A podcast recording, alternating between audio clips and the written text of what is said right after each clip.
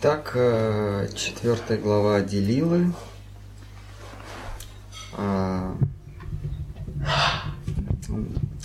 не помню, как она называется. Но здесь разбираются сущностные причины сошествия Шри Кришны. Сущностные причины сошествия Шри Читани. А, мы обсуждали до этого, что есть формальная причина его сошествия, а есть сущностная. Формальная причина – это э, материальный мир так устроен, что э, здесь все подвержено ухудшению, распаду. Э, и Господь регулярно приходит, чтобы восстановить пошатнувшийся порядок, восстанавливает он с помощью своих э, сил. Поэтому его называют всесильным, да, или еще его называют силантием, то есть обладающим силой. И те силы, с помощью которых он восстанавливает порядок, они называются богами, сурами, а и направлены они против не богов, а суров. Это ее формальная э, причина сошествия. Это происходит регулярно. А, то есть а, по, по, по вселенскому закону существует зло и есть э, добро. Добро э, зло и добро вообще технические понятия. Э, не нужно зло и добро э, в здешнем мире абсолютизировать. Что, есть зло, есть добро, то есть есть нечто очень плохое, есть нечто очень хорошее. Зло – это то, что нарушает порядок. То есть вселен, Вселенная представляет собой некий механизм, где каждый узел выполняют свою роль. И когда происходит какой-то сбой, то механи... работа механизма нарушается. А, и вот то, что приводит к сбою, называется зло. А то, что удерживает а, работу механизма или восстанавливает работу в досбойной до сбойного состояния, это называется добро. А, как, например, вот катится телега, да, а все четыре колеса у нее работают. Вот это называется добро, то есть это называется хорошо. Если, как, если палка попадает в какое-то колесо, то, то там что-то ломается, телега останавливается. Вот эта палка называется злом. Но с абсолютной точки зрения палка, она никакое не зло. Это просто, просто палка. Но в контексте работающего механизма она становится злом. И вот формальная причина Господа, он всегда восстанавливает работу вот, этого, вот этой самой телеги под названием, э, под названием э, Вселенная. А, э, то есть Вселенная как механизм существует по своим законам существуют э, вселенские законы, э, и существует, то есть вселенский закон это закон, который э, установлен Творцом. Э, его еще называют универсальный закон, или по-русски вселенский. Универсальный и вселенский это одно и то же. Есть э, э, параллельно ему существует и этические законы. Здесь эти законы уже э, существуют в рамках ну, добра и зла, что ли, или в рамках хорошо и плохо. И вот эти законы, они устанавливаются обитать, не, не творцом, а обитателями. Э, э, ну, например, закон не ходить не переходить дорогу в, в, э, в неустановленном месте. Это закон. А, Но поскольку этот закон э, установлен людьми, то и люди э, следят за тем, чтобы он соблюдался. Они его устанавливают, и они его, его поддерживают. Ну, например, если исчезли, исчезли люди, а, все кроме вас, да, а вы переходите дорогу в неположенном месте, то вас за это никто не накажет. Потому что это, эти эстетические законы, они искусственные. Их просто выдумали для удобства какого-то сообщества. Вне этого сообщества эти законы не имеют смысла. То есть вот это относительные а, законы или локальные законы. Вот наряду с ними существует один вселенский закон. И он гласит – не делай другим того, чего не желаешь себе. И за это уже наказывают не люди, а наказывает тот, кто ввел этот закон, Творец, а, который был вдохновлен Всевышним. И вот когда Творец не способен а, соблюдать, не способен блюсти этот закон, то есть карать за его несоблюдение, вот тогда вмешивается Господь Бог. То есть, когда а, все начинают переходить улицу в неположенном месте, и уже не хватает милиционеров, да, а, нет времени, э, не хватает времени составлять на каждого нарушителя протокол, то вводятся некие экстренные меры, потому что ну, там, машины сбивают, детей калечат, они сами машины врезаются, или движение э, останавливается, замедляется происходит какое-то неудобство в этом механизме, э, происходит сбой работы механизма, и тогда вводят как, какие-то экстренные меры, ну, например, у каждого, э, у каждой дороги э, на расстоянии там, 30 шагов устанавливает солдат, которые будут, которые будут не пускать человека переходить дорогу в неположенном месте. Вот Господь, Он приходит как экстренные экстренные меры всякий раз, когда а, Вселенная приходит, когда нарушается порядок. Но приходит он регулярно. То есть это говорит о том, что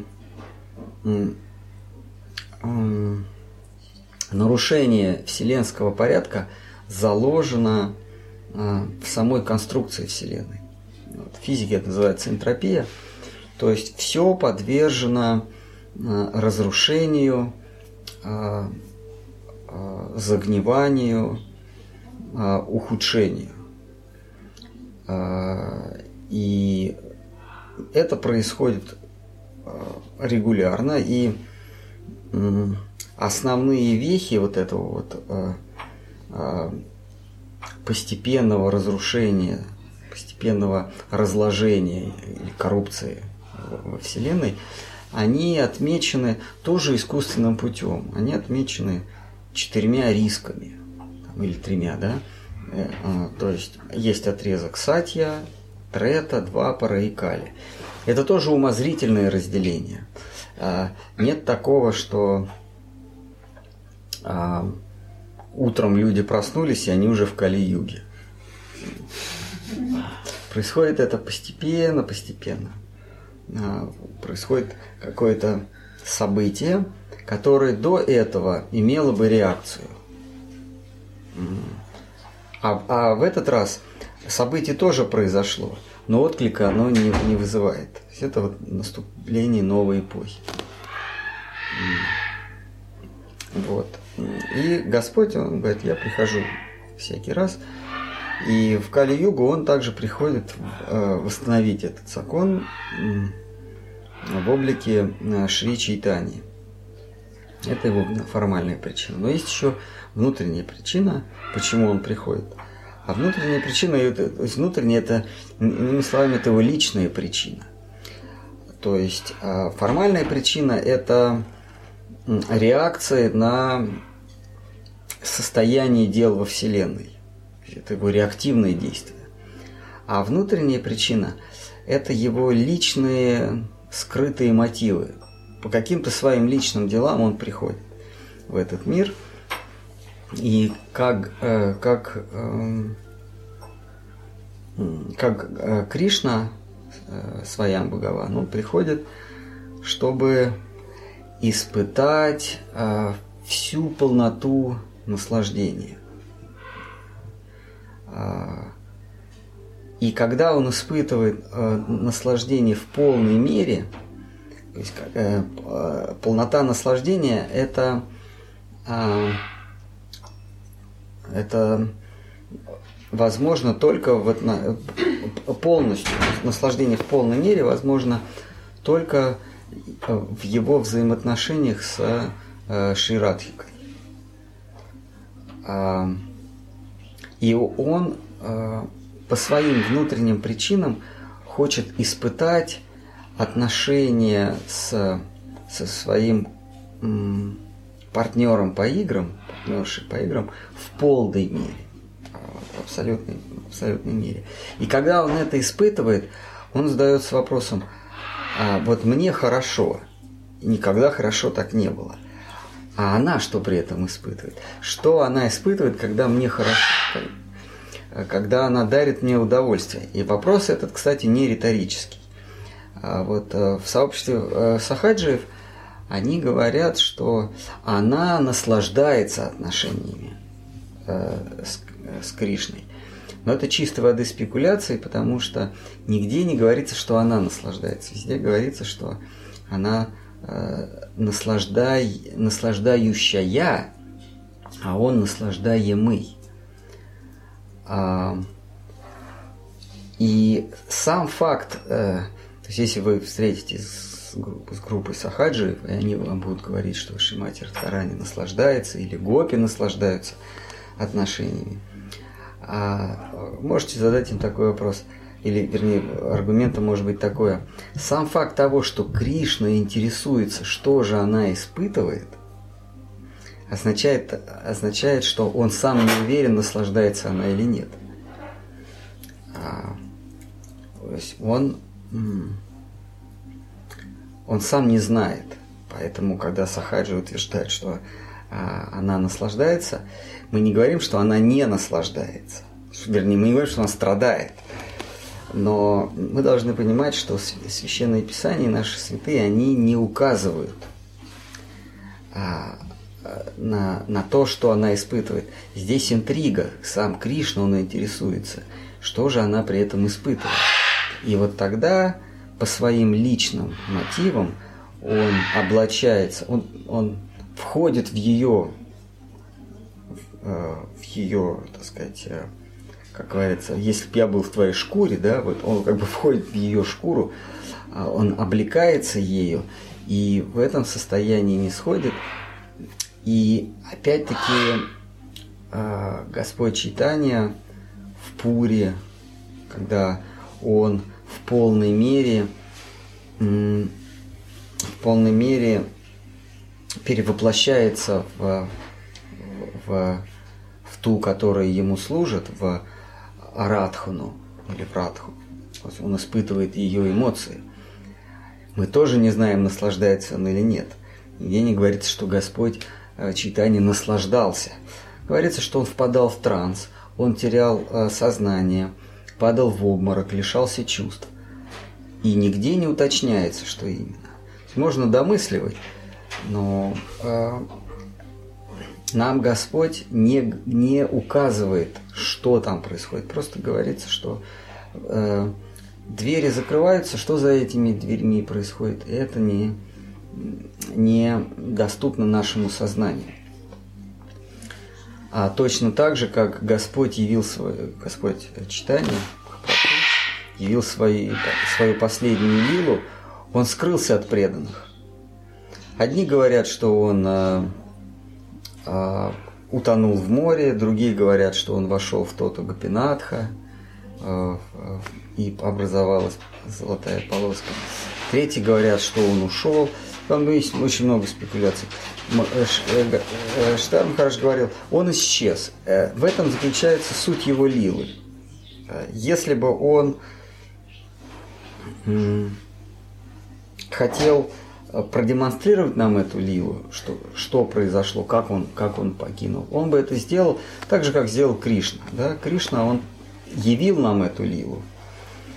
А, э, вот эту историю с охотником, который попал ему в пету, э, Кришна вознесся, э, и его, э, это в Проясе, да, его поглотил внезапно возникший возникший Шеша, Нага и так далее. Да? То есть не, некое есть проявление. В случае с Господом читания нет никаких проявлений. То есть Господь ушел, как, как он уходил на протяжении всех этих 18 э, лет, а, но он не забирал с собой тело. Он, а, тело его падало в, а, в эпилептическом припадке, что там происходило в его внутреннем мире, мы не знаем. Преданные воспевали Махамантру, э, пытались как-то его привести в чувство, но там он находился где-то глубоко-глубоко в обмороке. А, и в последний раз он точно так же ушел глубоко-глубоко в обморок, но еще и свой, свой внешний образ забрал. Вот и все. Поэтому мы не можем спекулировать. Вот. Вот э, в этой главе разбирается как раз его внутренняя причина, внутренние причины его сошествия, или, так сказать, личные причины, личные мотивы его.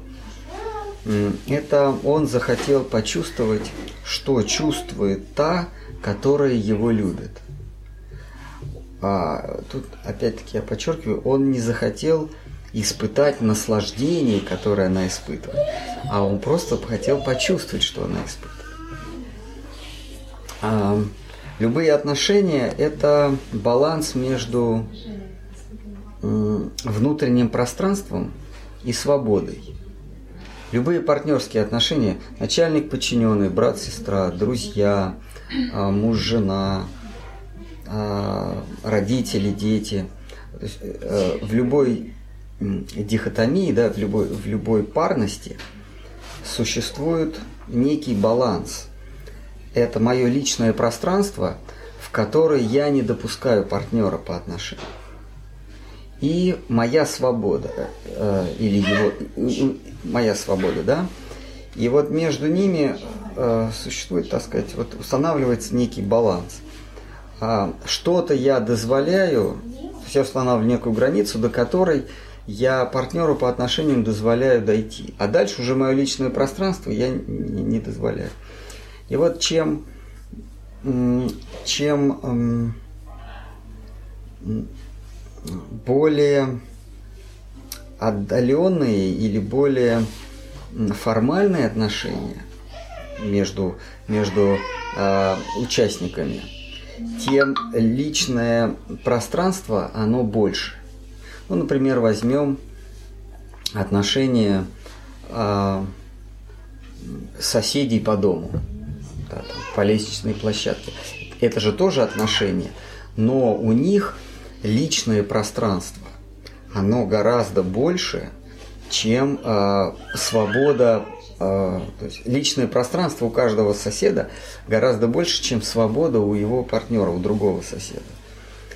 Вот. А, и чем больше мы дозволяем свободы партнеру и меньше оставляем себе личного внутреннего пространства, тем отношения становятся все интимнее, интимнее, интимнее. Но всегда присутствует личное. Вообще это залог любых отношений, семейных и вообще любых отношений, это установить некий баланс, где что-то я дозволяю, а есть черта, за которую я вот в свой внутренний мир не, не дозволяю э, э, зайти. А, а, и в, в науке о в науке, в науке об акте, в науке о, о любовной преданности э, души и по отношению ко Всевышнему, тоже существует вот этот вот баланс – а, личного и свободы Господа по отношению ко мне. И вот чем вот это вот, э, вот этот вот э, радиус личного больше, тем формальнее и отдаленнее раса. Вот самая большая, самая большая э, личное, самое большое личное пространство, через которое в который я не дозволяю Господу вторгнуться, это нейтральные отношения. Да? Потом э, наши отношения с ним эволюционируют, эволюция сознания происходит, да, эволюционируют отношения, и я свое внутреннее пространство уменьшаю и, и дозволяю ему больше свободы э, по отношению к себе. То есть дозволяю ему э, большую степень рукоприкладства. А, и это уже отношение слуги и господина. Я как бы Господу говорю, а теперь ты можешь мною повелевать, но в определенных рамках. То есть, да, Сираса, там тоже есть рамки. Потом эти рамки э, сужаются не в мою пользу. Я опять, я опять ему дозволяю большее рукоприкладство э, по отношению к себе. Э, это уже дружеские отношения.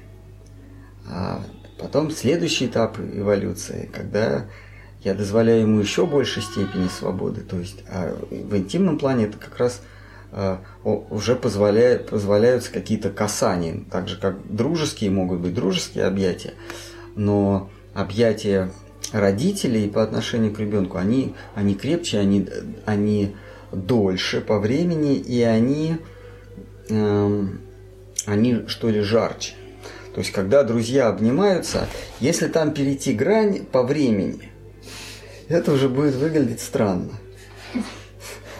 То есть нет ничего, нет ничего плохого, когда два друга обнялись при встрече, да? Но когда они обнялись и застыли, минута, две, три, потом отошли э, и заперлись, это уже вызывает, да, вызывает э, удивление. Э, вот. И, и а, спросите вы, а есть ли такая, э, есть ли такая мера, когда личного пространства вообще нет? Когда один другому дозволяет полная, э, полная свободу. То есть нет, нет э, ни, ни миллиметра личного пространства, я, я полностью дозволяю ему вторгаться и властвовать над собой. Это есть, но это отношение между Кришной и Радхой. А все остальные отношения немножечко личного пространства есть. Только между ним и ей не существует, существует абсолютная свобода, то есть этот баланс, он совершенно нарушен. У него абсолютная свобода и никакого личного пространства. И вот он понимает, что в этих, вот в этих отношениях, где нет у партнера, партнерши вообще никакого личного пространства, а а что же она при этом испытывает? Где же она существует тогда? Ведь что такое личное пространство? Это мое, э, это мой мирок, где я существую, а здесь его нет. И вот он задается вопросом, а где же тогда она? То есть, если она существует, она ведь должна существовать где-то. А вот то где-то отсутствует, потому что она дозволила вообще, э, а, вообще снести всякие, все грани. Да? Все барьеры между нами. В этот момент он интересуется, где она существует, что она испытывает, и вообще, что она такое. Вот это вот самое Арадхана, или сокращенно Радха. А, как мы читали, да, в прошлый раз, Арадхана. Радха происходит от слова, или Радхарани происходит от слова Арадхана. Арадхана означает ублажающее, то есть ублажающий агент. Вот. А, если все остальные производные от нее это служащие агенты, то есть вот, там происходит служение, то а, а, служение, возведенное в абсолютную в степень, уже не служение, а ублажение. Вот он интересуется, что же, где же она, это самое, она облажает меня, но сама-то она где хотя бы. И вот он становится читанием. Вот это его, э, иными словами, э, Господь э, сошел в этот мир, Господь читания, Господь в облике читания сошел из чистого любопытства. Итак, Кришна всечарующий, но даже он очаровывается Радхикой потому ее величают Верховной Владычицей. Радха – совершенная сила, во всей ее совокупности. Кришна – обладатель этой силы. Они не отличны друг от друга, о чем, свидетель... о чем свидетельствует богоданное Писание. Как запах неотделим от мускуса или жар от огня, так Радха неотделима от Кришны. Однако, будучи по сути одним целым, Радха и Кришна предстают в двух обликах, чтобы упиваться вкусом любовной игры. Дабы явить миру сокровище любовной преданности, према Бхакти, Кришна перенял настроение и цвет тела Ширадхи и не зашел на землю в облике Кришны Чайтани. Таково значение пятого стиха первой главы. Прежде чем приступить к объяснению шестого стиха, я вкратце повторю его. А, так.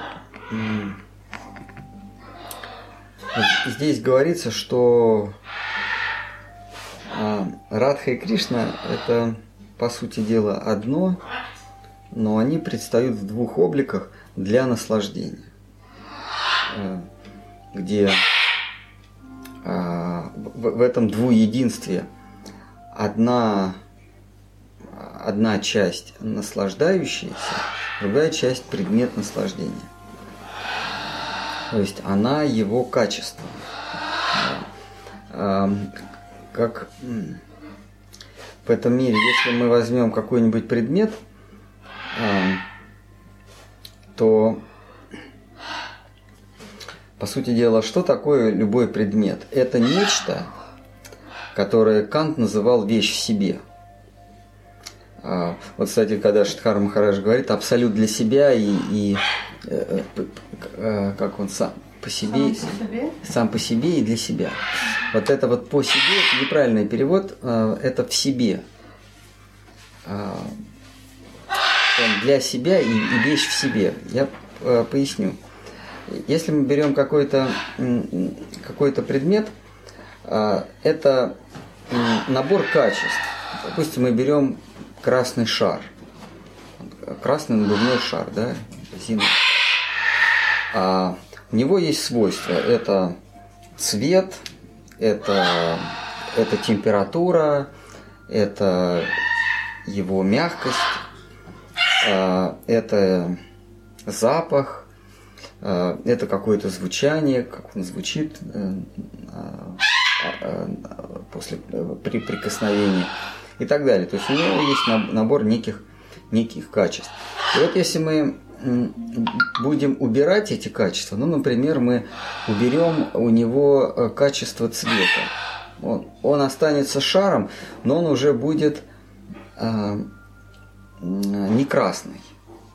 Потом мы уберем у него качество звука. Потом мы у него уберем э, запах.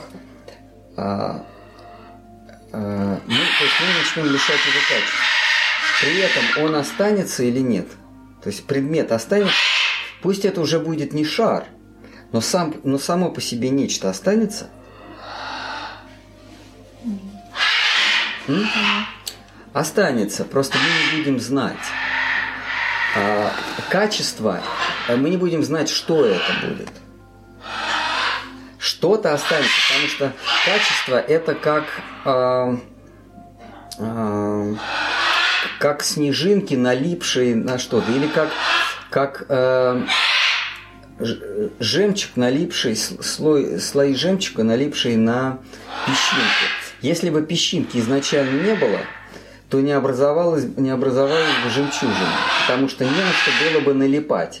Вот точно так же качества, они существуют э, только когда налипают на что-то. И вот когда мы начнем эти качества убирать, то... Равно остается. А, но мы не знаем, что это.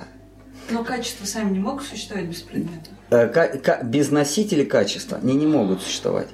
Но сам носитель качеств мы никогда не определим, потому что мы можем определить что-либо только когда есть качество. По сути дела, мы определяем что-то, э, мы определяем не, не что-то, а мы определяем его качество.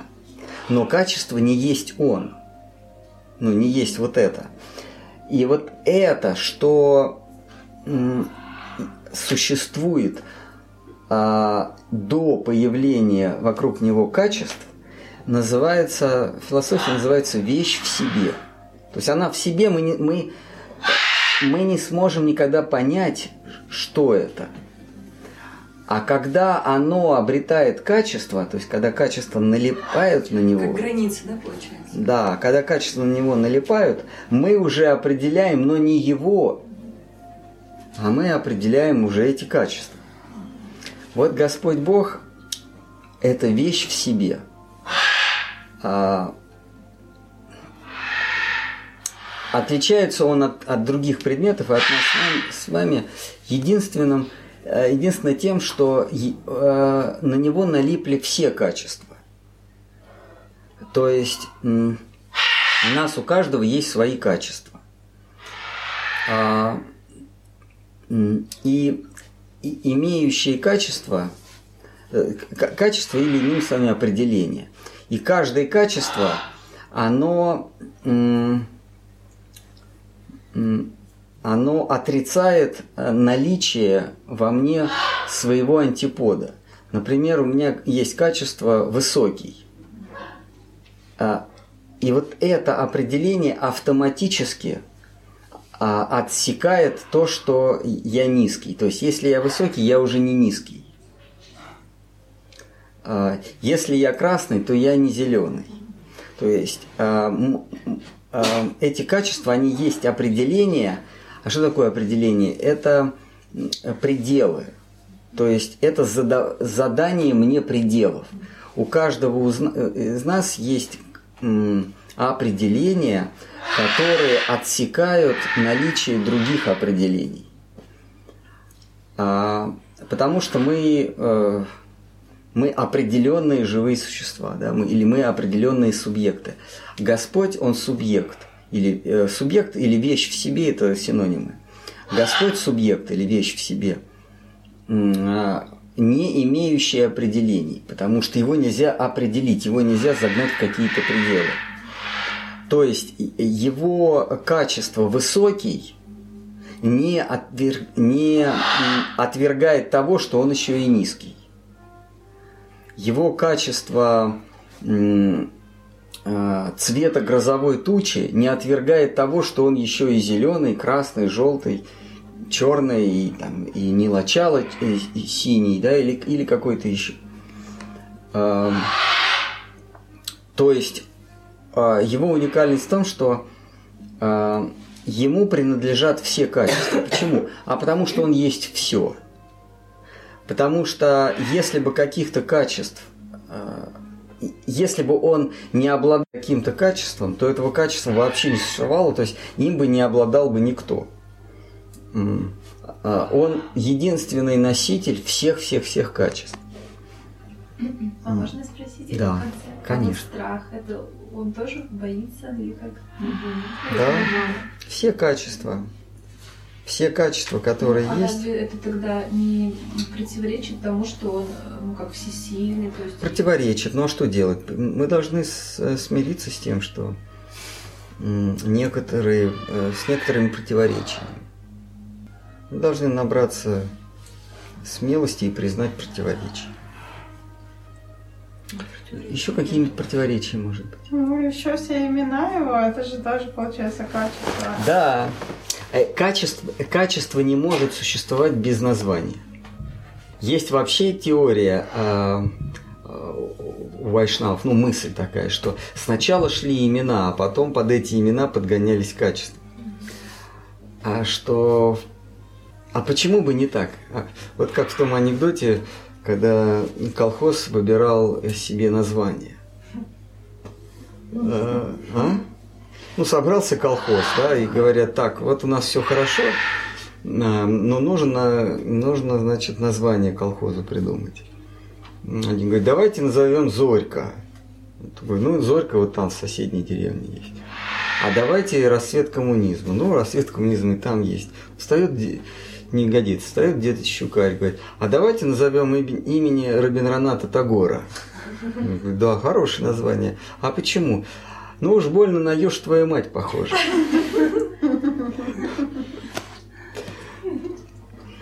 Вот. И вот некоторые вайшнавы утверждают, что просто красивые имена, они как бы, вот, вот Господь или э, эм, его, его сила ублажения – она фонтанировала красивыми именами, и под эти имена уже подгонялись качества. Так, прежде чем приступить к объяснению шестого стиха, я вкратце повторю его. Как я уже говорил, Господь формально, а, как я уже говорил, формально Господь Бог не зашел в мир, дабы донести людям новый закон Божий для нынешнего века, совместное прославление Его. По сути же, Он не зашел, чтобы испытать главное и естественное для Него наслаждение – собственно заняться тем, чем он занимается в обличии Кришны. Однако эта сущностная причина заключает в себе три составляющих, о которых говорит Сварупа Дамадара.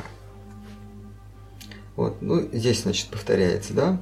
Он не зашел, чтобы испытать главное естественное для него наслаждение.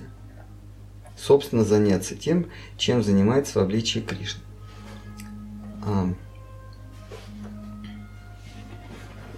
Он не, он не зашел для наслаждения.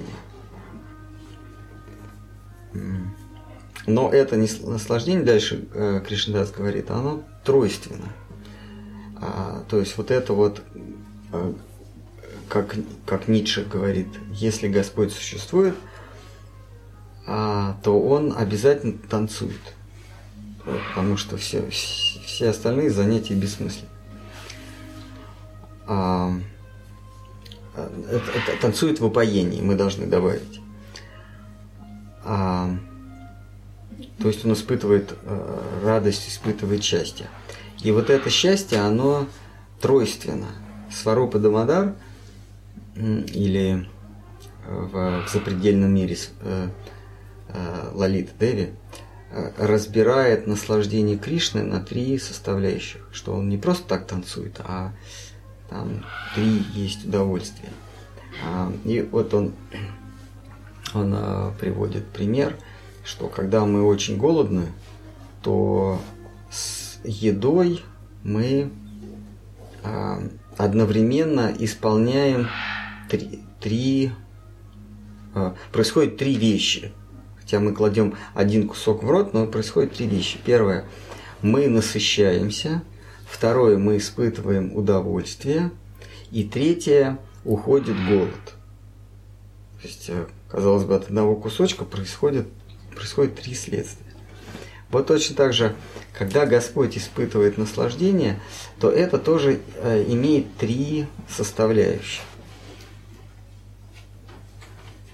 Потому как Сварупа Гасани, самый близкий, близкий спутник Господа Читания, он знает о вещах, которые неведомы другим.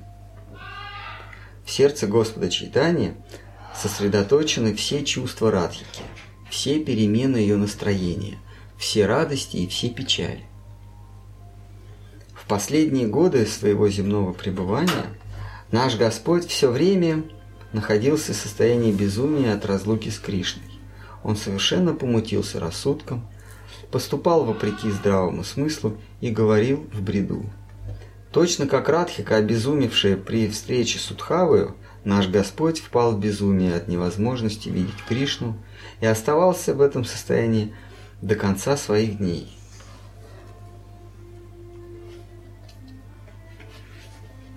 Ночами он бредил, обхватив Сварупу за шею, в слезах бормоча бессвязанные мысли.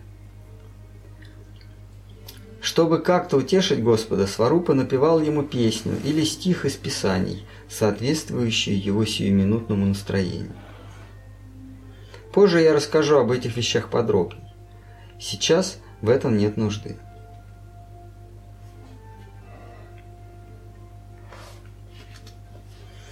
Во Враджа Кришна явил себя в трех возрастных ипостасях – ребенком, отроком и юношей.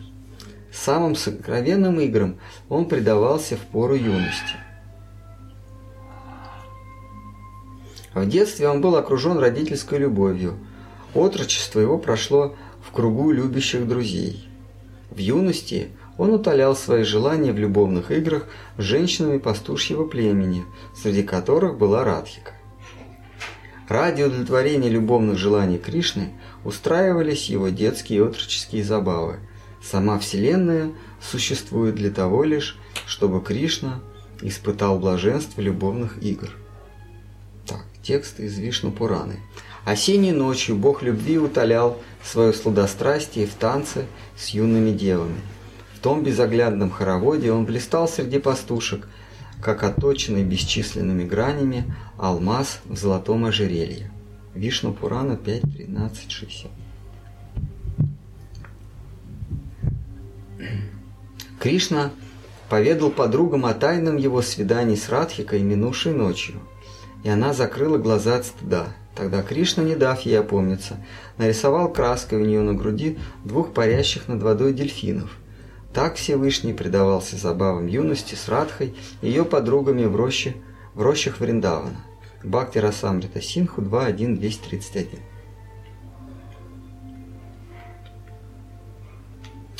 О прекрасная Пурнамаси!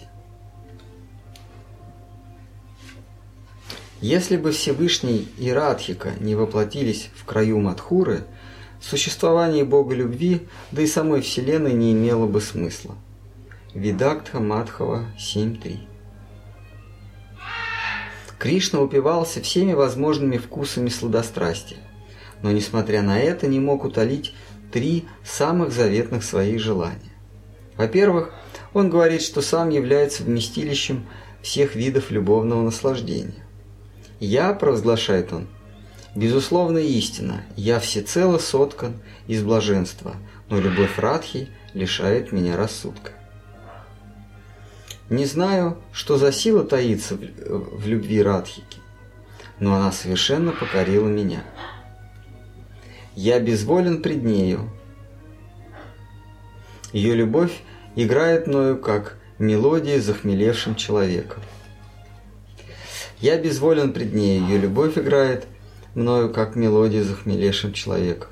И каждый раз она заставляет меня плясать новый танец. Так, следующий текст. Гавин Далиламрита. О, подруга моя, любезная Бринда, откуда ты держишь путь? От своего господина. Где же ты его оставила? В роще на берегу озера. Что он там делает?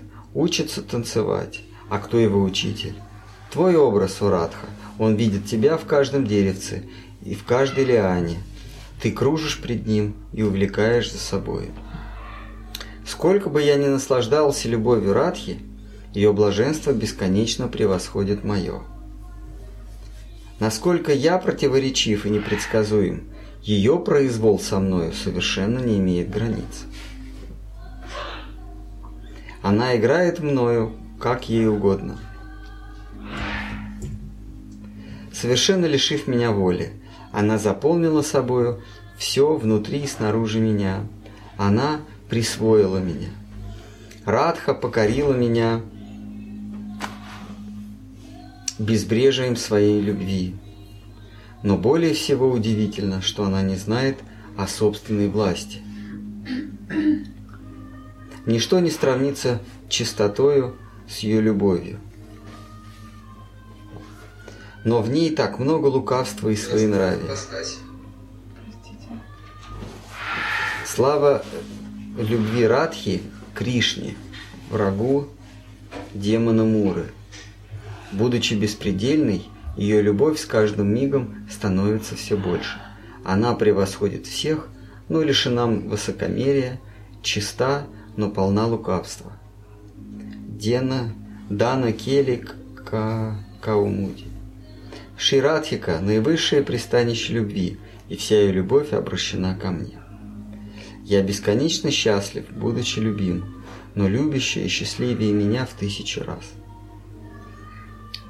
Сколь не пытаюсь я ощутить блаженство любящего, все мои попытки тщетны. И я не знаю, как мне быть. Если бы мне самому стать вместилищем любви, я познал бы блаженство, доступное любящему сердцу. Итак, первым исполненным жел... первым неисполненным желанием Кришны было познать любовь, которую испытывает к нему возлюбленная. И это желание с каждым мигом становилось все сильнее. А разве тут не говорится о том, что как раз она испытывает наслаждение? Блаженство, Да, да. блаженство. а, а, Здесь говорится «бы». Если бы мне стать вместилищем любви, я познал бы блаженство, доступное любящему сердцу. Здесь предполагает. Итак, первым неисполненным желанием Кришны было познать любовь, которую испытывает к нему возлюбленная. Но это желание с каждым мигом для него становилось все сильнее. И это желание становилось все сильнее. Втор- Вторым его желанием было узреть собственную красоту. Возникло оно, когда он увидел свое отражение. О, как дивен и сладостен мой облик! Ничто в трех мирах не сравнится с моей красотой. Никто не настигнет ее предела. Лишь Радхика, благодаря любви, упивается моей э, прелестью во всей полноте. Чистая, как зеркало, любовь Радхи с каждым мигом становится чище прежнего. Беспредельна моя сладость, но отраженная в, зерк- в зеркале Радхиной любви, она начинает сиять новыми вкусами. Моя прелестность и ее отражение в зеркале Радхиной любви непрестанно пытаются превзойти друг друга. И в их вечном состязании нет победителя. Итак, ам, а, Господь прекрасен. А, Собственно, это, это его главное, э, главное качество. Да? То есть он вещь в себе, но он прекрасен. А Если у него отобрать качество красоты, отобрать его прелестность, он останется, но он будет вещью в себе без, без качества. А, вот. Вещь в себе или на санскрите еще означает ниргуна. То есть то, что не имеет качества, оно существует. А, вот э, тут, кстати, э, э, опять спор с Маевади, да? Маевади говорят, что Господь Ниргуна, собственно, они повторяют э, утверждение священных писаний, Господь Ниргуна, то есть он не имеет качеств. И из этого они делают вывод, что его вообще нет. Что такое Маевади? Да? Маевади, они говорят, что такое майя? Майя – это набор качеств. Майя – это, в общем, э, то есть гуна – это отдельное качество. Если мы все качества соединим, то получится майя. Майя – это некий набор качеств. А, а, и вот их философия называется Маевада. То есть качество есть, а, но носителя качества нет, потому что у него, он ниргуна. Вот эти качества, они облепили, то есть сущности нету, а качества существуют. Они облепили ничто. И если мы эти качества, а, прозревая, а, преисполняясь все больше и больше мудрости, то есть просветле, просветляясь, прозревая все больше и больше, мы эти качества будем а, отсоединять, мы в конце концов придем к тому, что за ними не существует ничего. Да, так- такая пустота или такое ниргуна, такое едино, единообразие. А Что существует только качество, но носители качества, то есть самого, самого Господа Бога, вещи в себе не существует. Есть только качество. Но эти качества, они иллюзорны, потому, или даже не то, что иллюзорные, они условны. Что такое условное? Ну, э, Условная истина. Все, все эти качества – это условные истины. Они есть, но они условны. Это что значит? Это значит, что в каких-то условиях они существуют, а в других условиях не существуют. Э, Например, зеленый листок. Видим, да? Сейчас еще нет. Вот, э, видим зеленый листок. А вот этот листок, он зеленый, это его качество. но эта зеленость его существует только при дневном свете.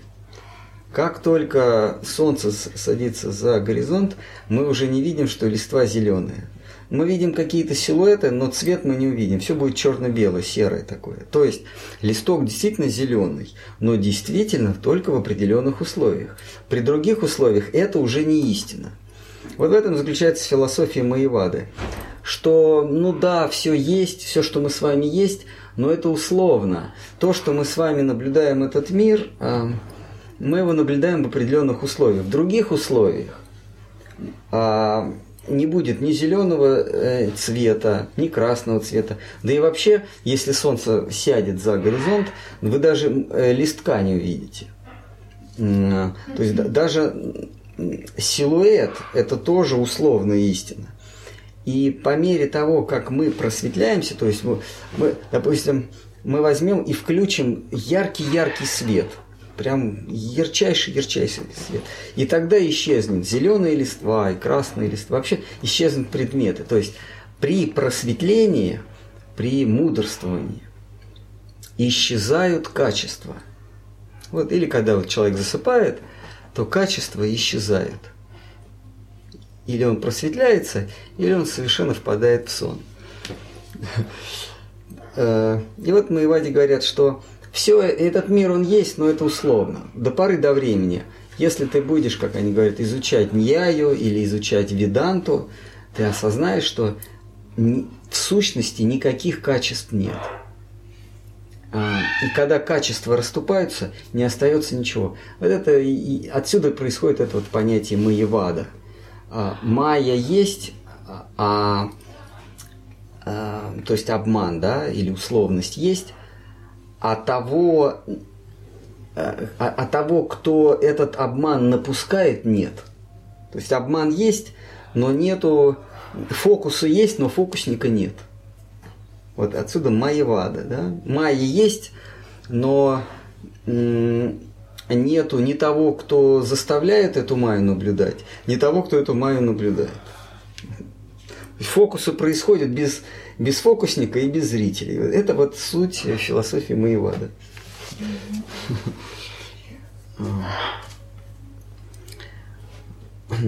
И вот э, возвращаемся к этому стиху. Качество, главное качество Господа, Он прекрасен. Это некая данность. Вот Он красив. Но красив это обязательно в глазах наблюдателя. Господь не может быть красив, если никто за ним не наблюдает. Качество, оно, оно обяз- это, это буфер между носителем качества и наблюдателем. И происходит такая вещь, что поскольку он красив, то она наблюдательница, единственная наблюдательница, потому что Господь полностью себя раскрывает, так сказать, э, раскрывает свой плащ в, в парке только перед ней. Больше ни перед кем. Она единственная, э, пе- пред кем он раскрывает полностью себя. Э, эм, То есть она единственная, кто не впадает в иллюзию. Все остальные в той или иной степени имеют условное представление о Всевышнем. Так вот, когда он полностью себя раскрывает, она в него влюбляется. А любящее сердце стремится приукрасить. Когда, когда мы встречаемся, то, то предмет нашей любви, он такой прекрасный, он добрый, он красивый, он юн, он, он, если он и ходит, э, то немножечко выше земли, на пару сантиметров. И сзади у него не лопатки, а крылышки. Потом, э, почему так? Потому что мы влюблены. То есть э, пред любящим взором э, объект любви он становится красивее. Так вот, главное качество Господа – это его красота. И в него влюбиться невозможно. А как только ты влюбляешься, он становится красивее. Он становится красивее, И поскольку она единственный наблюдатель, он действительно становится красивее. То есть не в ее воображении, не то, что на самом деле он такой, а в глаза, а в ее, по ее мнению, он более красивый. Нет, как только она подумала, что он красив, э, более красив, чем он есть на самом деле, он действительно стал, стал таким. И он, и он понял, что он еще более красив. И она увидела его еще более красивым, не таким, как она себе до этого представила, а действительно красивым. А действительно это потому, что до этого она его представила себе. И вот э, Кришнадас Гавраж говорит, здесь происходит соревна... состязание постоянно. Его красота и ее представление о нем. Как только она его представляет каким-то образом, то есть более красивым от, от влюбленности, он действительно становится более красивым. И она снова его видит. И она видит его еще более красивым. И вот это вот происходит, э, происходит вот это состязание, и в какой-то момент он говорит, так, стоп, какой же я на самом деле? И это второе его желание, для чего он пришел в этот мир. Потому что ну, надо же когда-то остановиться, ну, потому что можно же с ума сойти. А Господь, Он никогда с ума не сходит, потому что, ну как, если главный сходит с ума, то все подчиненные сразу разворуют активы.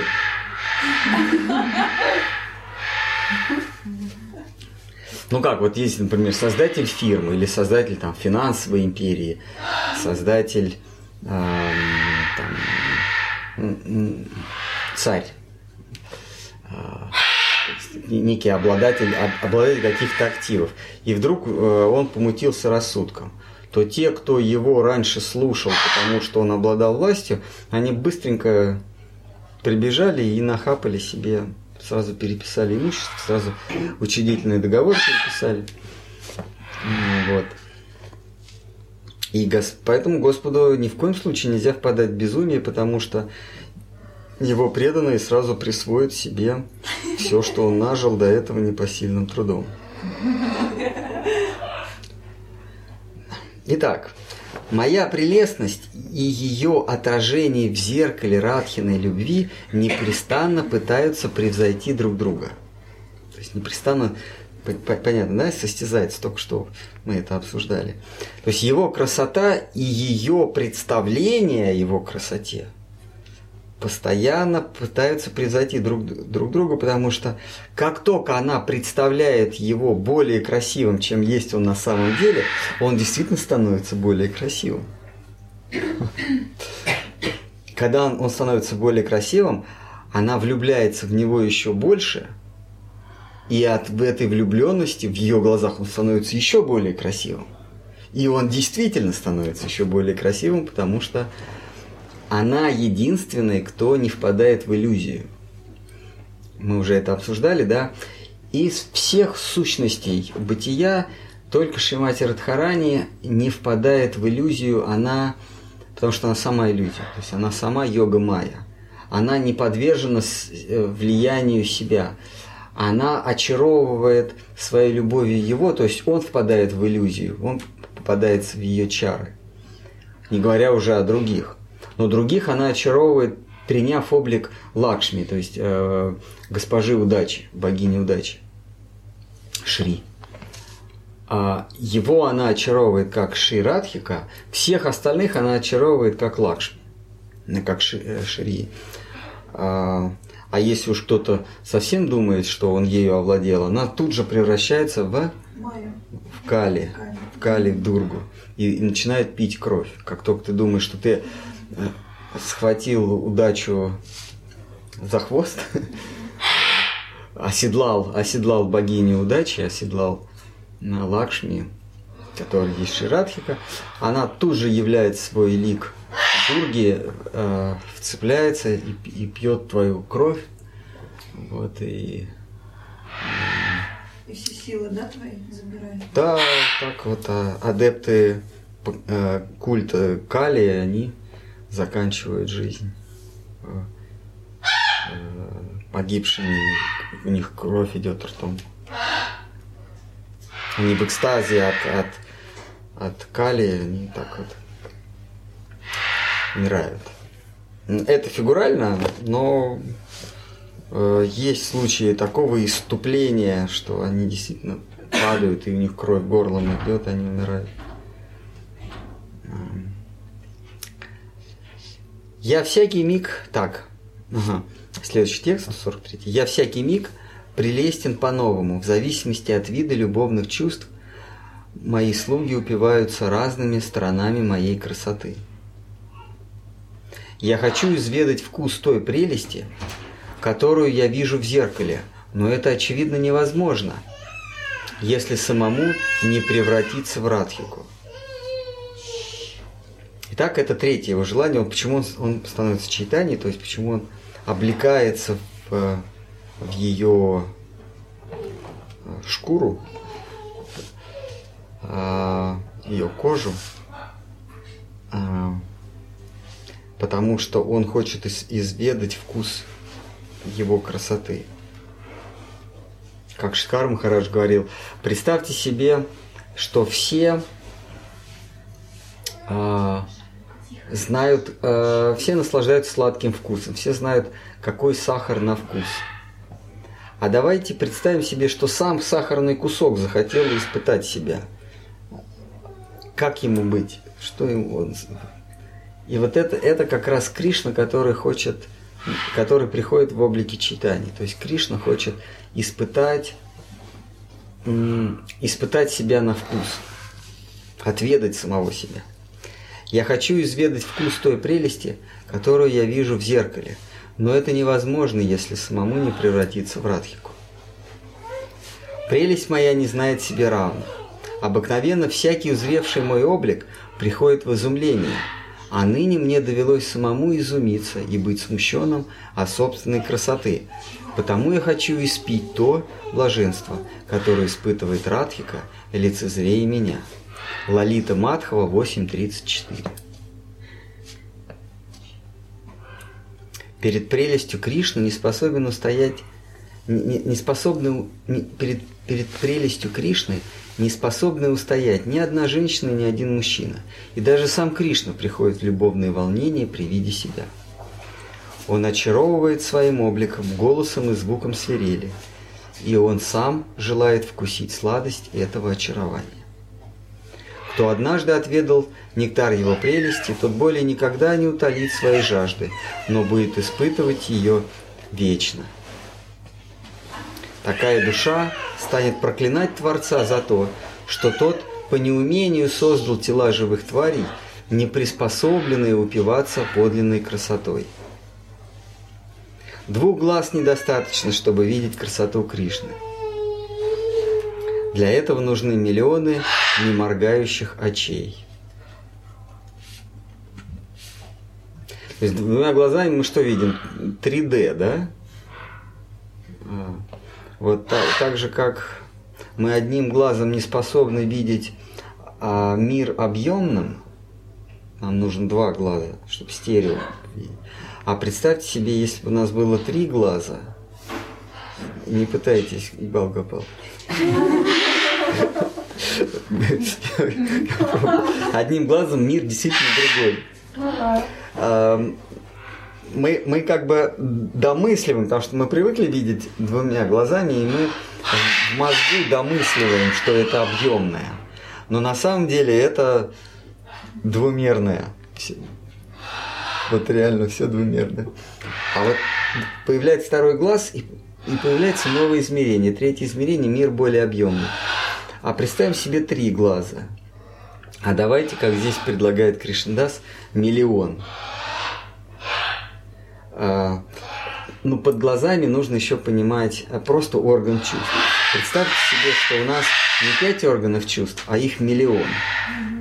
И каждый орган чувств, а, каждый орган, не чувства, а каждый орган восприятия, он улавливает какую-то свою грань в, в этом средоточии красоты, которой является Господь Бог, Всевышний Господь Бог а, что-то новое. Без этого миллионного органа восприятия восприятие было бы бу- будет не совсем полным. И вот Кришнадас говорит, но миллиона не хватит, потому что чтобы Кришну, так сказать, а, во всех, во всех его гранях, во всех его объемах, у него не ограни... до этого говорят, что это бриллиант с неограниченным количеством граней. Количеством граней. И для каждой грани нужен свой орган восприятия. Если у нас нет этого органа, у нас есть миллион, а у него миллион один, то чего-то будет не хватать. Мы не увидим его полной красоты.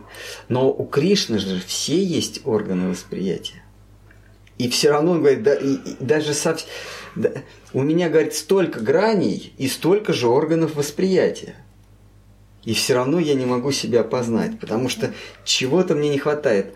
А вот она может.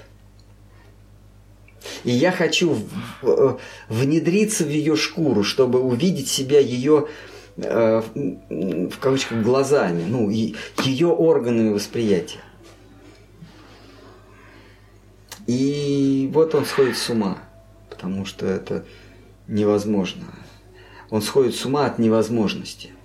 Ведь когда Господь Чайтания лицезреет Джаганатха, он лицезреет Кришну. А, когда, когда говорится, что Господь э, э, в безумии, страдал в безумии а, в разлуке с Кришной. В разлуке с Кришной это не значит, что он его не видел. Это не значит, что вот он хочет увидеть Кришну, а Кришны все нет, нет. Он его видит.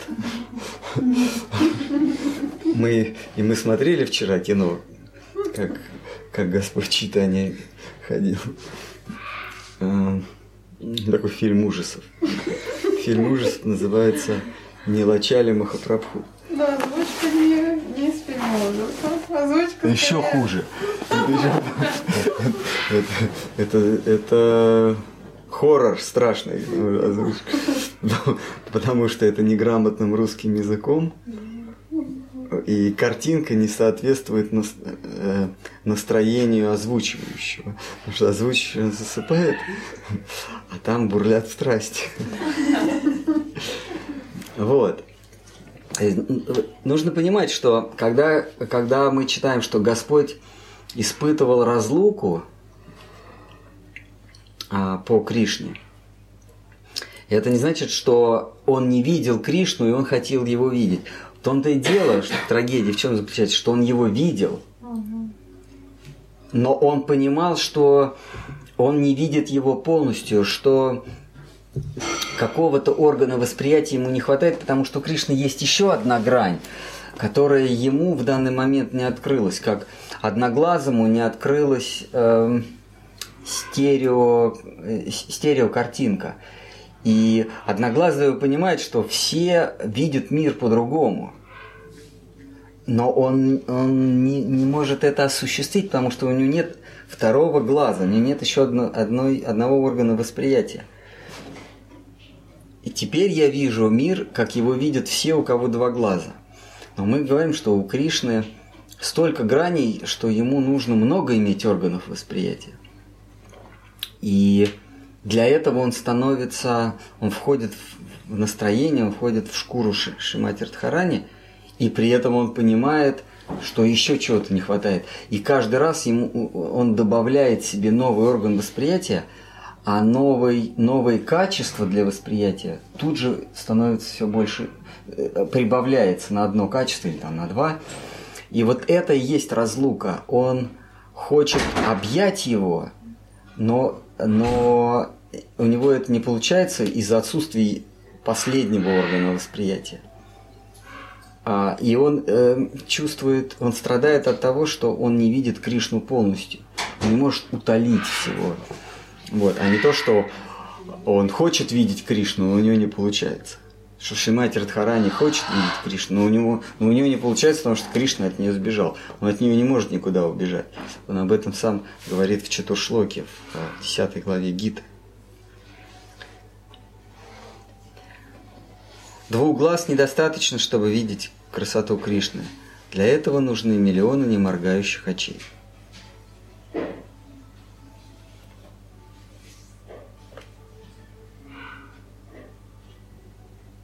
Ну что, на этом все, потому что вопросов больше нет, и я смотрю, все уже спят.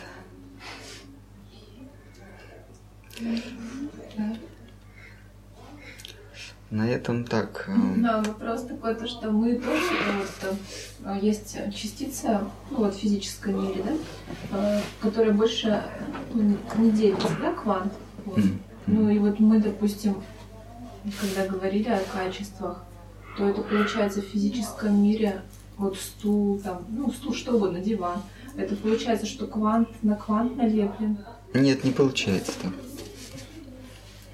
Но, но это тоже у каждого предмета, который мы видим, это вещь в себе. Да. А почему говорится, что он иллюзорный? Ну, так принято говорить. Есть какие-нибудь вопросы у вас?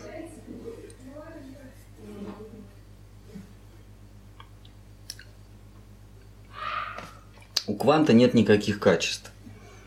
Если, как только у него появляются качества, он становится предметом. Это уже другая категория. Квант – это частица существования.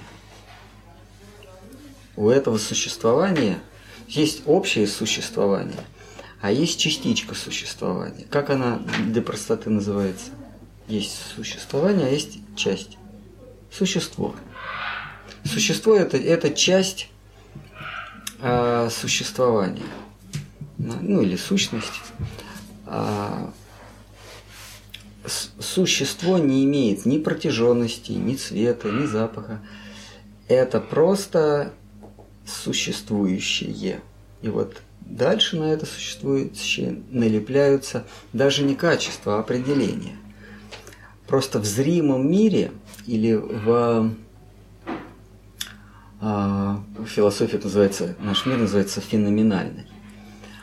А есть науминальный мир, это, это существо с определениями.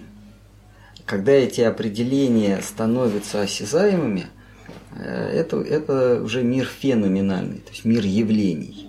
Есть мир имен ноуминальный, а есть мир явлений феноменальный. А, вот существо облепляется определениями, и когда эти определения можно пощупать, увидеть, понюхать, там, потрогать, да, а эти определения становятся свойствами. А, Если убрать все определения, существо все равно останется, или существование все равно останется, хотя бы потому, что если э, от обратного, если бы после удаления свойств, удаления гун не оставалось бы ничего, то в момент наличия гун а, тоже там было бы ничего. Понимаете? А, то есть сам факт того, что свойства на что-то налипли, говорит о том, что это что-то существует. Но в голом виде оно существует без свойств. Вот майявад, майявади говорят, что удалив все свойства, мы приходим к тому, что не- нет ничего. Что существует только свойства, они как бы сами по себе плавают, а, сбиваются вместе, мы их можем разбить, и они могут улетучиться. Они как бы налепляются на ничто. А, Брахмавади говорят, что они налепляются не на сущности, а не на существа, а на всеобщее существование. Вот, примерно так они говорят. Что, собственно, одно и то что Брахмавада, что Маевада. Вот, э, то есть э, сущность это есть квант, или существо это есть квант существования.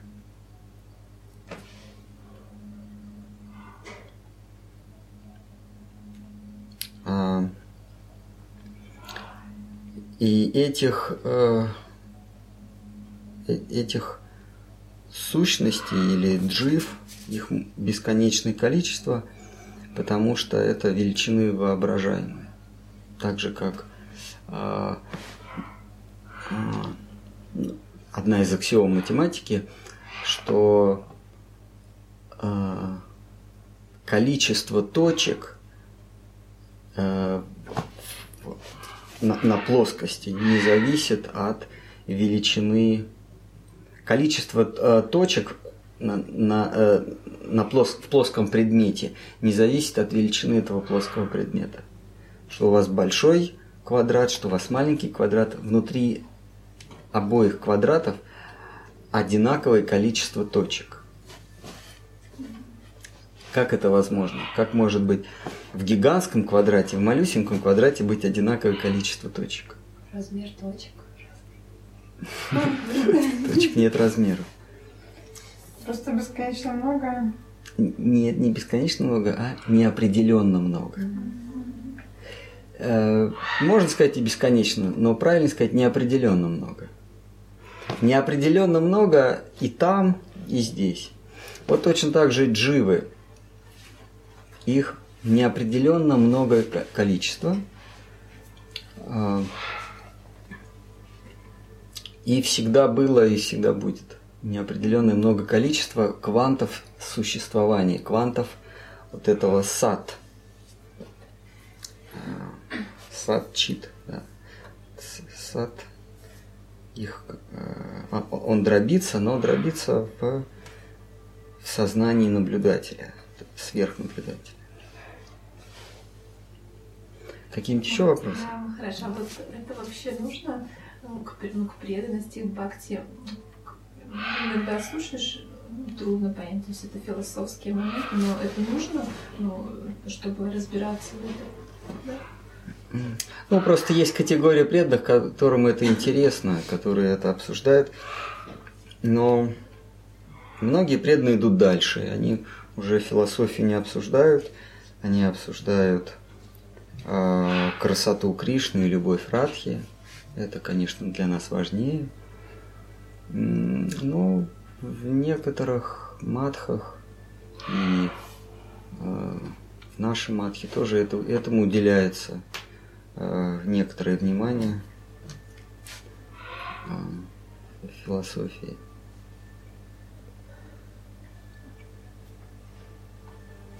Вот, и соискатель истины, он выбирает себе по сердцу ту, ту общность преданных, ту группу преданных, а, в которой количество и пропорциональное количество философии соответствует его сердечному позыву.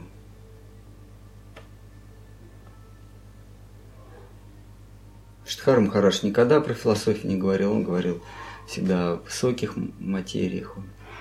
А, а, любовь, эмоции проходили сквозной, э, сквозной конвой во всех его лекциях. Он философию практически никогда не упоминал. А вот еще такой вопрос. Да, конечно. То, что я где-то читала, то, что есть уровень Раматма, а потом Нарайна, и только потом Радха Кришна. Да, и, и такие уровни тоже есть. Ну, то есть они идут э, друг за другом, не перепрыгивая. Да? Ну, это очень хорошо. На, Нарайна идет, э, да, он идет вслед за Радхой Кришной. И каждый преданный должен отдавать себе отчет, где он. Да, он должен отдавать отчет, где он рядом с Радхой Кришной или с Нарайной. Так уровень параматмы это ведь тоже очень высокий уровень. Аск. А что на этом уровне? Это вот, наверное, страх и нет, ну, и какой-то... На этом уровне я бы сказал, что там все хорошо.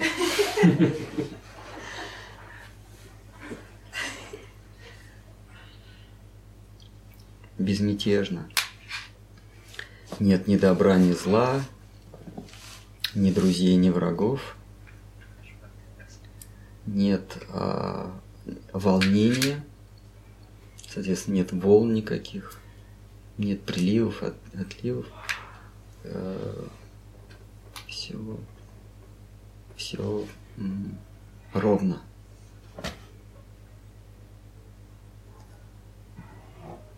А Параматма – это душа,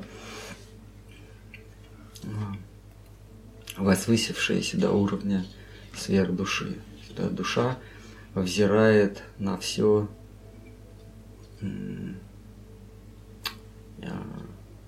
не непредвзятым, беспристрастным взором. душа может подняться до уровня небожителя, дальше до уровня Бога, управителя Вселенной, владыки какой-то стихии, может подняться до уровня Творца. э, Вселенной Брахмы. Брахма это не имя, это должность. Эм, может подняться до, выше до уровня а, Шивы, сада Шивы. Ну, это если она хочет. Да, когда этот уровень, когда материя, то есть Парвати полностью тебе подчинена. Она а, говорится, что Мукти, Мукти Деви, она стоит а, со сложенными руками и, и а, просит тебя повелевать. Вот. Дальше душа может подняться до уровня Нараяны. Говорится, что у Нараяны 50 качеств, у Кришны 64 качества, да? Э, э, у Рупы Госвами, у Санатны Госвами э, написано. В нектаре, нектаре наставлений, да? Да, там у Кришны 64 качества. Душа никогда не может достичь уровня Кришны, все 64 качества. А у Нараяны, Господа Вишну, 50 качеств. И душа может реализовать все 50 качеств. Мы можем стать, э, стать уровня Нараяны. А, и есть пять видов мукти, когда душа обретает такой же э, сарупья, да, имеет такой же облик, как у Нараяны, а Салокья, та же самая обитель. То есть вот уровень освобождения Сарупья, это фактически душа становится Нараяной. Дальше она не может стать. То есть это, да, это, это эволюционная ветвь, она тупиковая. Все, максимум душа может реализовать э, себя как Нараяна. И когда вот этот мальчик Гапал попадает на Вайкунху, он видит, что Нараяны везде. Там бесчисленное количество а, бесчисленное количество богинь Лакшми и бесчисленное количество Вишну. Все они одинаковые. И ему так тоскливо становится, и он у, у Лакшми, у одной из Лакшми спрашивает, как, что же мне делать? Всем тут так хорошо, а мне не очень. И она ему говорит, что есть еще одна, одна обитель, есть еще одно место секретное. Об этом здесь никто не знает. Но если тебе тоскливо здесь, то я тебе могу указать путь. А, вот это Лакшми Сампрадай. Да? А, а я тебе могу указать путь, но даже мне туда путь заказан. Потому что там я не буду царицей, что меня не устраивает. Там, говорит, алмазы, бриллианты, рубины, сапфиры, которыми мы украшаем короны здесь, там они валяются под ногами, и тамошние обитатели ни в грош не ставят это, э, э, это, эти стекляшки. Здесь для, для нас это...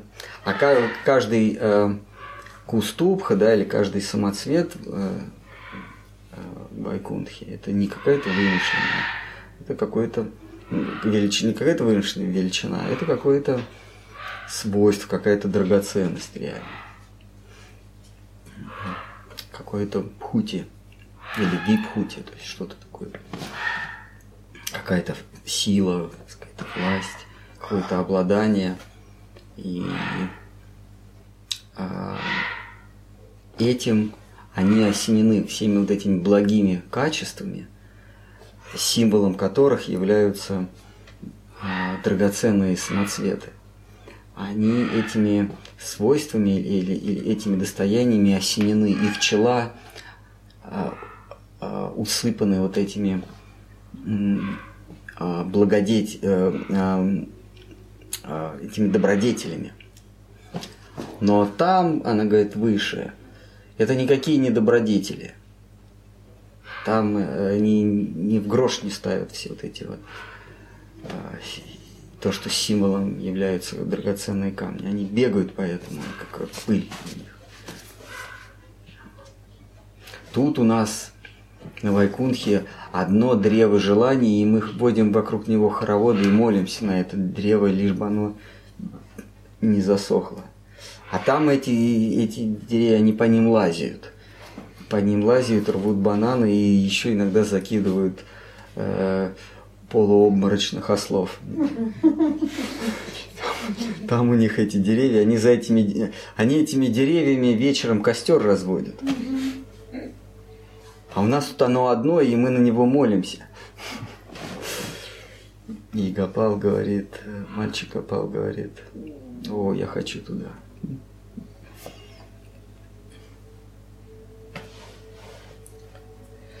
Ну ладно, мы закончили на 150 стихе. Глава большая. Э, 200 стихов. 277 стихов. Я боюсь, что нам еще раза три. Еще три подхода надо. Когда же мы быстрее закончим читание Чаритамрита? А что мы тогда потом начнем? Есть очень много занятий, можно, например, а, считать мух, плевать в потолок, валять дурака, кому нравится, может бить баклуши, можно клювом щелкать. Нет, в мире столько много дел.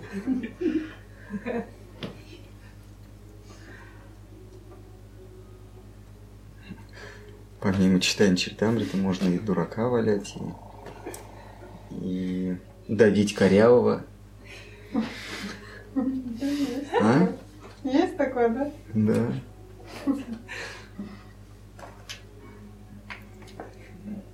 Это когда на левом боку. Ну, чтобы он не вылез, его надо давить. М. Мне кажется, это одно из любимых, любимейших занятий преданных. Давить корявого. По-английски это называется left side duty. Обязанность левого бока. А вот принято считать, что в мире, ну это, это же не- ну, большинство так считает, потому что есть одушевленные предметы и неодушевленные. Вот, то есть стул, говорится, то есть это неодушевлен. Но на самом деле это ну, не так. Вам кажется, что он одуш- одушевлен? Ну, где-то же есть там эти ат- ну, атомы, то есть из чего все состоит.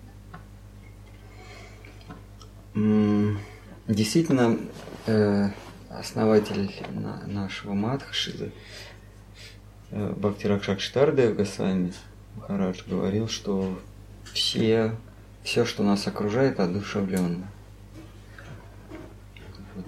Но это не значит, что в стуле есть душа. Ну, джива, вот то, что мы говорили. Нет, да? нет, в стуле нет никакой дживы. Но, как сказать, вот есть, я такое слышала, что э, представление, что мы как существа, мы, мы есть э, в мыслях Брахмы, так, да? И когда он, допустим, перестает думать, и нас э, может так тоже не стать. Но это стула, то есть это не касается только джив, да? Да, да, стулья останутся существовать, стулья, дома. Это как водородная бомба. Все, все одушевленно исчезнет. А дома, стулья, квартиры, ключи, все останется на своем месте. Такой парадокс. Ну, уясните, что Уясните, что Нет, ну, если Брахма перестанет нас мыслить, то мы исчезнем, а стулья останутся. Но это не значит, что живое существо, когда меняет тело, это не значит, что о нем Брахма перестал думать. Это просто как э, кармически пришло. Да. Да. Как? как? Что, мы, разве мы не поняли? Как еще раз? Если ты меняешь тело, то, то Брахма тебе не перестал думать, а ты просто меняешь тело. На самом деле, все, что нас окружает, э, имеет природу сознания. Все сознательно, но э, это все мое сознание. То есть в стуле э, не миллионы джив, а моя джива. Я. Я этот стул, я этот стол, я этот дом.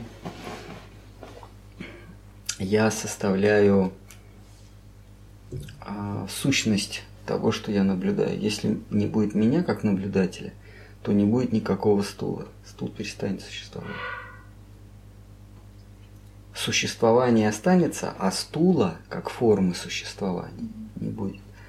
Я есть джива всех предметов наблюдения, моего наблюдения, по отдельности и вместе взятых.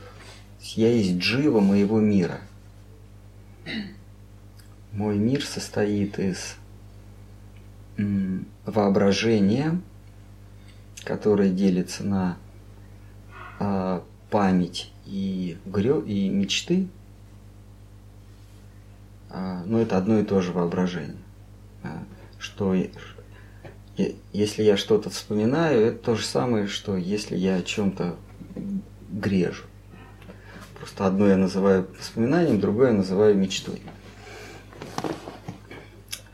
И ощущений. То есть весь мой мир это а, воображение и ощущения. Но ощущения, они все равно в конечном итоге есть мое воображение, то есть тоже есть мои мысли. То есть весь мир, который, которым я живу, это мое помышление. Просто эти помышления, это помышление я делю на три, на три части. Это а, воспоминания, это ощущения.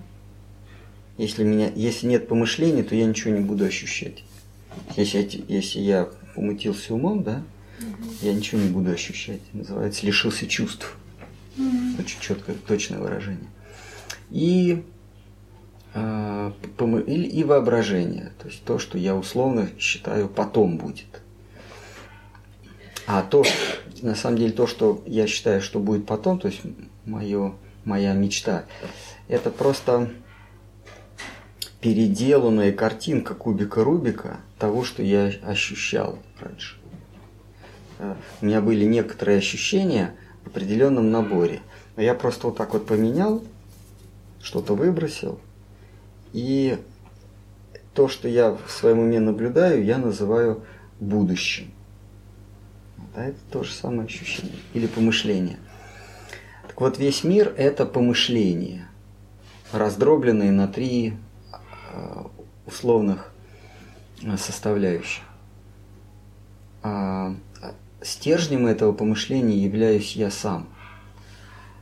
А, то есть мир состоит не из, который я наблюдаю, не из предметов, а из моих мыслей, из моих помышлений. Если меня нет, нет и никаких помышлений, а нет помышлений, нет и мира. То есть все, что я наблюдаю, это я – это, это трансформация моих ощущений. Ну, это как отражение меня? Да, это отражение меня. Я вижу не стул, а я вижу... А, вернее, я вижу не стул, а я ощущаю нечто, угу. чему я даю название. Стул это просто а, имя некого моего ощущения или набора ощущений. Это название нек- некоторых моих ощущений. У меня могут быть другие ощущения, я им даю другое название. Стол. А, там, или мама, папа, бабушка, начальник. Это еще какие-то ощущения, набор ощущений, которым я даю название. Но стержнем всего являюсь все равно я. Я есть стержень мира. Так же, как каждый присутствующий есть стержень своего мира. У каждого свой мир.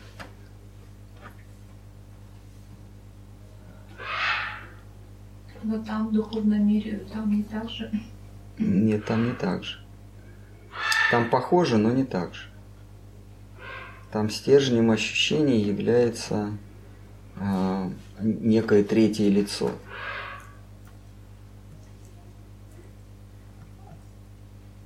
И все стараются соответствовать этому. Вот. Например,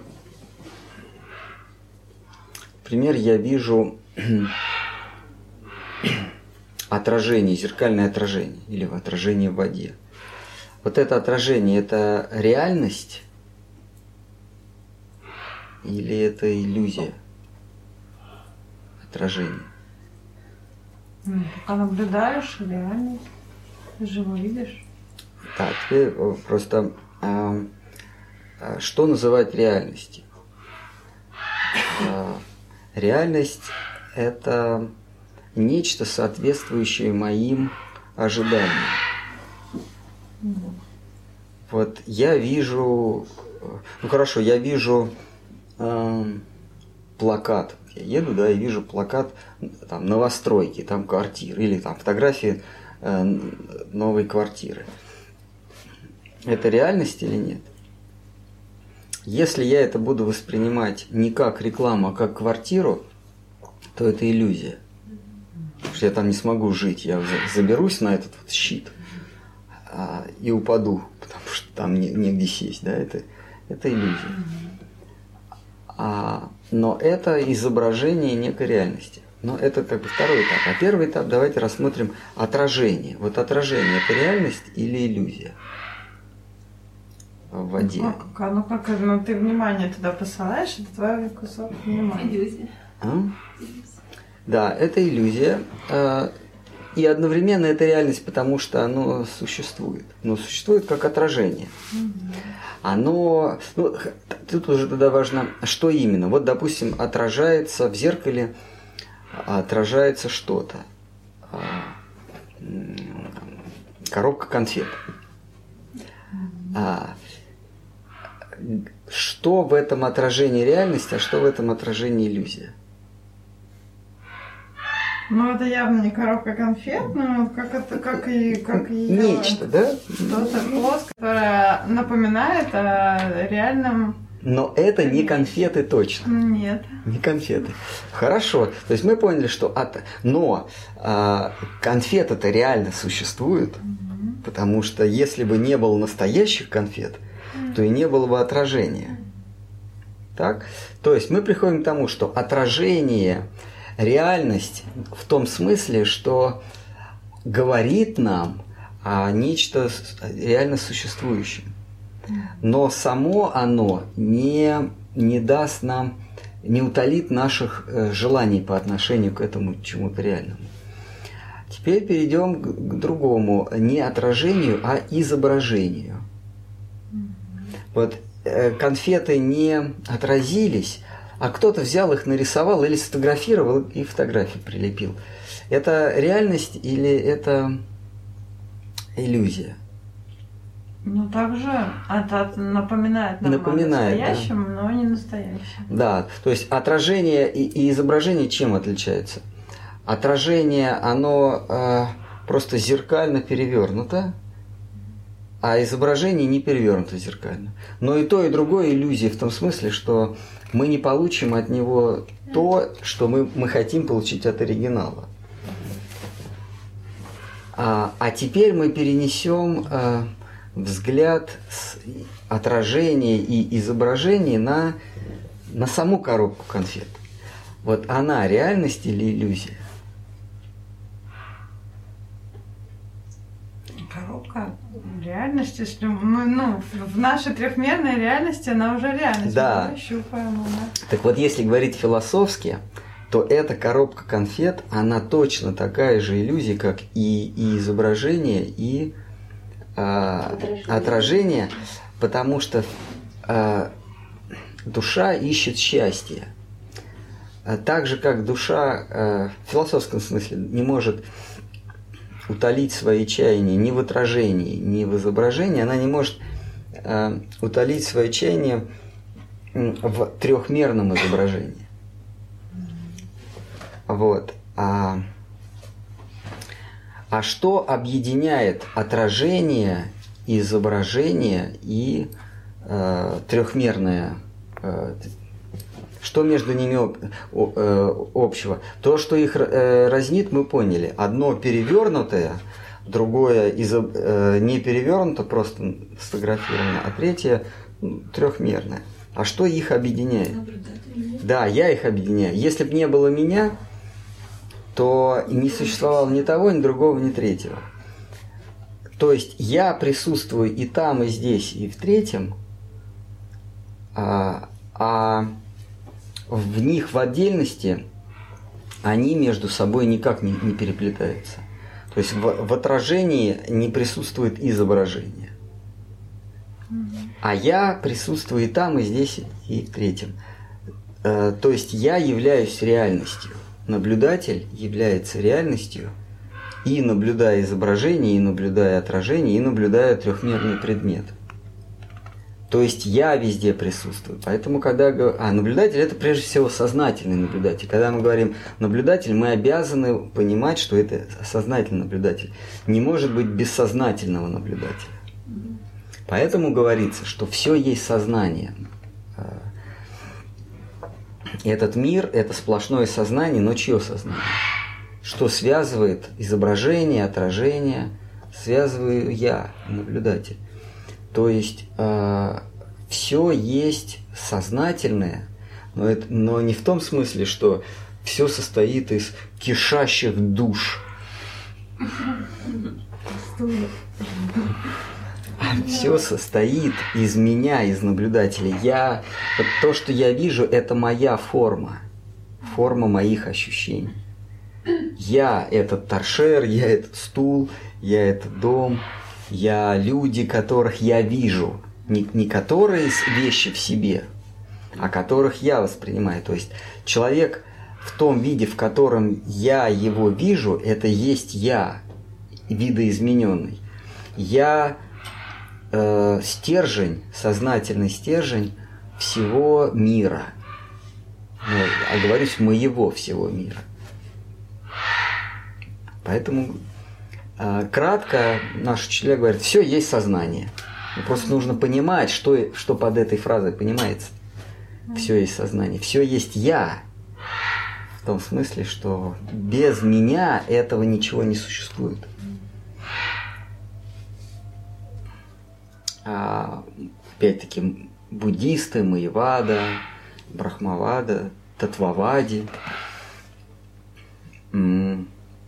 всякие школы современные, древние, они на этой точке останавливаются. Они приходят путем, э, видите, мы сейчас за- за 10 минут прошли всю философскую школу практически. Мы пришли к истине, что я есть суть мира, я есть суть вещей.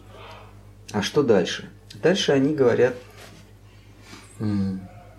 я Бог, да, я, я, я пронизываю собой все, а без меня ничего не существует, я есть Бог. А, не учитывая того, что я тоже могу быть предметом наблюдения кого-то. Не просто кого-то, а того, кто наблюдает за всем сущим. А, Но они останавливаются на том, что я Бог. Не идут дальше, что есть Бог, который меня наблюдает и который а, является стержнем, а, а все остальное, в том числе я, периферия. Ну что, все тогда на этой веселой ноте надо заканчивать. Хари Кришна. Надеюсь, это последняя наша встреча. Все. Потому что может быть после 18 марта? Сегодня все то же самое. Сейчас.